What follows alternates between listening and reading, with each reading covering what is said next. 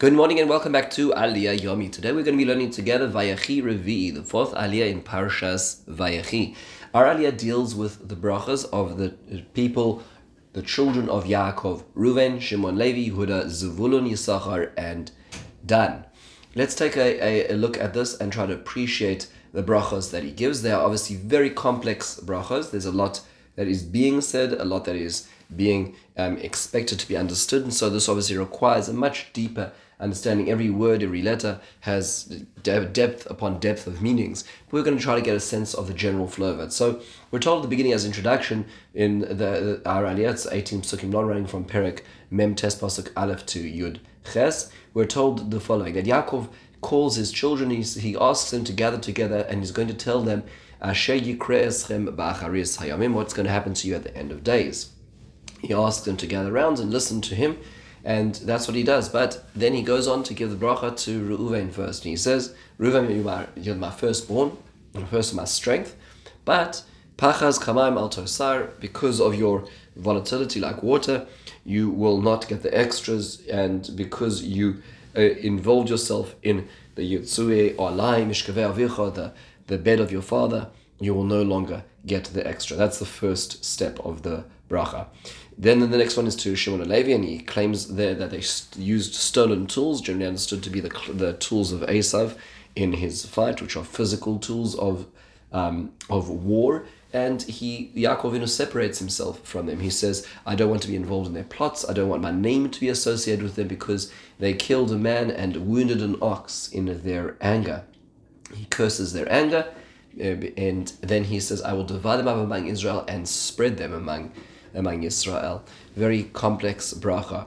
Um, then he turns to Yehuda and he tells Yehuda that you're going to be the one who's in charge of your of your brothers. You're going to everybody else is going to bow down to you. You're going to bring submission to the enemies. The scepter will not leave Yehuda, says the um, it says the Torah says Yaakov Avinu to his children, and he gives some very beautiful descriptions of what seems to be agricultural descriptions of Yehuda, about how there will be so much wine, so much milk in his in in his portion that uh, that, that there'll be this great amount amount of success in those realms in his sections. Then we hear about Zevulun, who's told that he dwells by the coast of the sea and he he, is, he reaches all the way up to Sidon, which is in Phoenicia today in what's called Lebanon, and you would hear that the, the picture, the image that Yisachar is associated with is a chamor garem, a strong boned donkey that crouching between the borders, um, finding the place where there is um, menucha, where there is um, a, a, way to um, have some sort of pleasantness, some sort of rest, and continues to be a bearer of the tax or the weight. And finally, we hear about Dan. Dan is compared to a shefifon aleid orach, a or a nachash alei derech, a viper, a serpent upon the road that bites the horse's heel and the rider falls backwards. Lishuas Hashem, in your salvation I hope, O Hashem. Very, very complex aliyah. Obviously, there's so much um, imagery, so much poetry, so much depth, Kabbalistic understanding, so it's not easy just to summarize, but a few basic points to ponder. The most basic question we can ask our, at our aliyah is that Yaakov promises his sons that he's going to tell them what's going to happen at the end of days, and yet he doesn't seem to actually tell them unless we miss it. He doesn't seem to describe it. So what actually happened? Rashi says he had wanted to tell the children what was going to happen at the end of days, but it was taken away from him, which is why he does not continue to give it. So that secret was not being revealed. The Gemara in Pesachim actually goes a little further to describe that as he was about to tell the Achris Hayamim in the end of days, when he felt that he didn't have access to it anymore, he got very concerned. He said that perhaps I the reason why I can't tell it is because there is a lack of worthiness among my children. Maybe one of my children is um, is the reason why I cannot reveal this. And he and he was very concerned about that because he worked so hard in his life to ensure that all his children were on the same page. His children then turned to him and said, Shema Yisrael Hashem Hashem Echad. They turned to him. Is Yisrael was his name. Listen, O Israel, just as Hashem is one in your heart, he is one in our hearts, assuring him that they were on the same page as him. At which point Yaakov in relief says, Baruch Hashem kavod malchus and he then responds in a way that he is relieved that they are on the same page, that his bed is truly full, that all of the his boys are, are within the fold. The Gemara then says, because Yaakov Avinu says, Baruch Shem Kavod Malchus in response to Shema Yisrael, but when Moshe Rabbeinu writes the Torah in Sefer Devarim in Parshas Vayeschanan, he says Shema Yisrael does not mention Baruch Shem Kavod Malchus That's the reason why in davening that we whisper it, because Moshe Rabbeinu did not say it, Yaakov Avinu did say it, so we say it in deference to Yaakov, we don't say it aloud in deference to Moshe Rabbeinu. Just an interesting discussion, discussion that comes out of the Gemara in Psachim and Vav Anaf. However, that Barbanel says another reason as to why it is that he did not reveal the end of days. Number one is, he suggests, is that Yaakov knew that there were some of the sons who were going to get rebuke, and they knew they were going to get rebuke, and they were concerned about that, so they were trying to avoid having a direct conversation with him because they knew they would be getting rebuke. So he tries to bring them in by saying, I'll tell you, tell you what's about to happen at the end of days. That takes their guard down, they come close, and then he gives them the rebuke they need to have. Then another possibility, a second possibility that Barbanel suggests, is that the brachas themselves, if we were to really truly unpack these blessings that we hear of his 12 children, his 12 sons, we would understand what the Achris Hayamim is. This is not just a description of, we'll call it physical blessings. This is in fact a description of the end of days as well, which is to be expressed in this way as well. Now, now let's go to each of the brachas and ask one or two questions. In the bracha of Ruvain, we're told that his pachas kamaim is volatile like water. Um, so what was that volatility and what was the punishment? Rashi says it's his impetuousness and his anger. Because when Yaakov Avinu lost Rachel, the, uh, the mother of Yosef, he moved his bed. He had his relationship with Bilhah, who was the maidservant of Rachel. In a certain sense, in a certain degree of nostalgia after Rachel. Whereas Yos, eh, Reuven felt this was inappropriate because his mother, Leah, should really have had deserved the attention at this point in time, and he moved the bed of his father. That being the case, he was considered he, he was he was criticized for his impetuousness. This is not a department that you belong in, Reuven. It's not appropriate for you to make such decisions, and that's the pachas kamai. Rashi says, and therefore, because of this, you lost the things that you may have deserved as a firstborn, which include the kahuna, the priesthood, which went to Levi, the malchus, which was the, the, the kingship, which went to Yehuda, and the double portion, which went to Yosef. So three of the aspects of what it meant to be a firstborn were lost to Reuven and went to three of the other brothers. The Ohr HaChaim HaKadosh points out a very powerful spiritual idea, and that is, he talks about this numerous times in the Torah, that the thoughts parents have at the times of conception of a child are very important into the actual um, spiritual makeup of that child as well. And the Ohr HaChaim HaKadosh pointed out that because when Yaakov Avinu had his first child, the first conception was with Leah, and he expected it to be Rachel, that means his intent and the action were actually disjoint.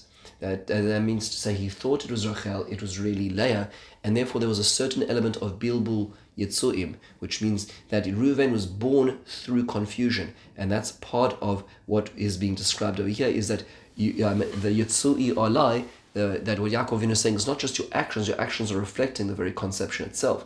Very, very powerful idea, very scary idea as the responsibility parents have to think, even in the earliest moments of the creation. Um, another question is, is now as we move on to the next of the two children, Shimon and Levi, we're told that they are, he, they, are, they are cursed because of their anger. What is this referring to?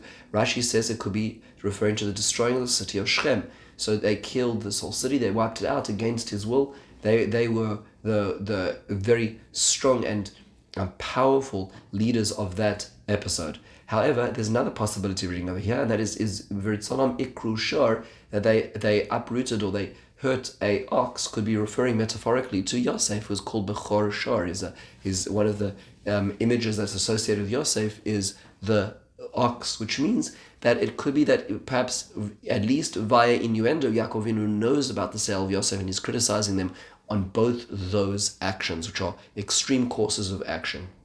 What was their punishment? So we hear a few things. One is that Yaakovinu retracts his name. He doesn't want he Abisodam al so he removes his name, so we'll see later on in the Torah when the episode of Zimri, who comes from the tribe of Shimon, and Kozbi happens, yeah, um, Zimri is not related, he's not attributed to Yaakov. He is, uh, he is sort of shy of being connected to Yaakov.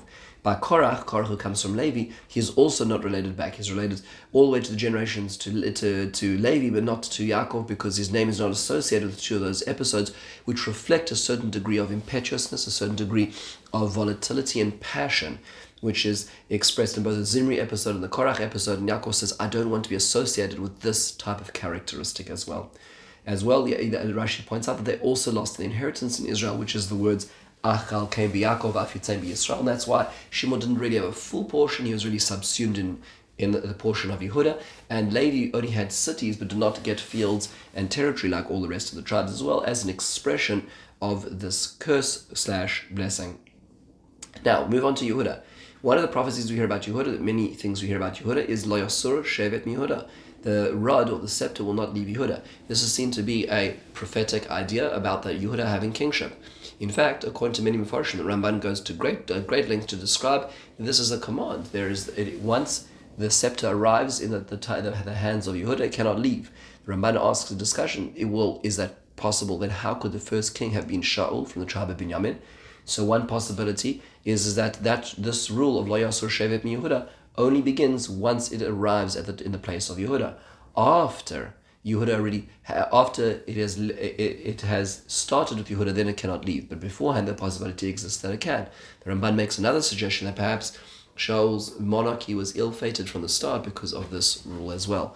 Ramban goes so far as to suggest that this is the reason why the Chashmonaim dynasty, although the champions of the Chanukah era actually had a very acrimonious and difficult end and were all murdered in the end of the day by Herod. Um, so the reason why they had this terrible, ignoble downfall is because of the fact that they were from the tribe of Levi, they were Kohanim, and they did not deserve to be kings. They should not have placed themselves in monarchy as a function of this pasuk in the blessing of Yehuda. We Move on to Zvulun. It says that Zvulun Yamim. Zvulun dwells by the seacoast. So w- w- why are we hearing about this? Now says that Yaakov has already explained why the first three sons, Reuven, Shimon, and Levi, are not fitting to be leaders, not to, to be the king. Now we're explaining why the last two of Leah are also not. That's Zvulun and Yisachar. Zvulun is a businessman and trader, not a king material, and Yisachar was a scholar. That being the case, that's why they are disqualified from leadership, says Abarbanel. Now, basic question was Zvulun actually really by the sea? Truth be told, if you look at the borders as are described in Sefer Yoshua, none of the cities that are described there are actually adjacent to the sea at, at all. So it becomes a little complicated as to what that means. So does it mean to say that it's in the direction of the seashore? Um, is a possibility that some scholars suggest as well. Da'as Zekenim seems to indicate that this actually is, is literal. He really had cities on the on the on the, the seashore. Um, that's why it made it easier for him to trade. He was up the coast of Phoenicia. Um, Rabbi Aryeh Kaplan suggests that even though the cities listed in Sefer Yoshua were um, were not listed along the seacoast, but he had an arm, so to speak, a, a string of land along the coast which belonged to Zvulun, not Asher, even though Asher was along the coast as well. It's worthwhile understanding the layout of the land and the territory as is described over here. Now, why is it that, that Yisachar is described as a load bearing donkey? Explains the Malbim because he does less travel, he's more staid than Zvulun. Donkeys don't do long trips, they are strong animals but for short distances. The Bechor Shor says that they were farmers, not businessmen. Uh, a, a donkey is a domesticated animal, it's used on the farm. So he's not going abroad to sell wares, he's producing wares. That's who Yisachar is. Rashi says it's metaphoric for the bearing of the load of Torah. Finally, the Ha'amek says if you look at Sefer Shoftim, you'll notice that Yisachar is one of those tribes that Devorah criticizes for not sending troops to battle. And that's because of the scholarly nature of the family, and they are therefore not producers of soldiers. They're not the greatest of physique. They are more um, is, uh, uh, uh, equipped for learning and ideas. And finally, when we move to the bracha of Dan, we hear that Dan is compared to a, a viper or a serpent. First, why is Dan over here? So the Torah explains that this is going in age order, um, in the sense that it goes all the children of Leah, but really actually Dan belongs beforehand because he was born before Zvulun and Issachar. The reason why he's placed over here is because if you look at the way that, that the inheritance is arranged in the land of Israel, actually um, it goes in that order, so it's one tribe next to the next next to the other. So it goes Zvulun, Yisachar, and then Dan. And that's why it's arranged as the brachos in such a way. So Yaakov is prophetically arranging them in the future division of the land.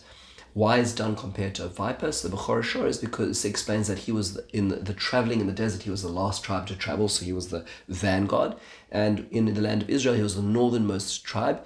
by the area of the Golan Heights, and that means to say that being as he was this uh, this vanguard, he was this this, this border um, patrol, he had more responsibility against the enemies. That's why he's this snake on the on the road. The road being the road to Israel. Rashi says it refers to Shimshon Hagibor. Shimshon is going to be a shofet. He's going to be a judge of Israel, and he's going to um, in his death even bring down many more Plishtim Philistines than even in his life as he collapses the building upon himself, that being the metaphor of the snake biting the rider, getting killed, but killing the rider as well as the horse when collapsing. The Lishuas Kivisi Hashem over here, Rav Dessler has an essay on this topic of Shimshon in the Chelek Beis in the second well, part of Michtav Me'Eliyahu, where he explains that this is the hope that even some of the darkest of characters, the vigilantes of history, Shimshon was not a simple character.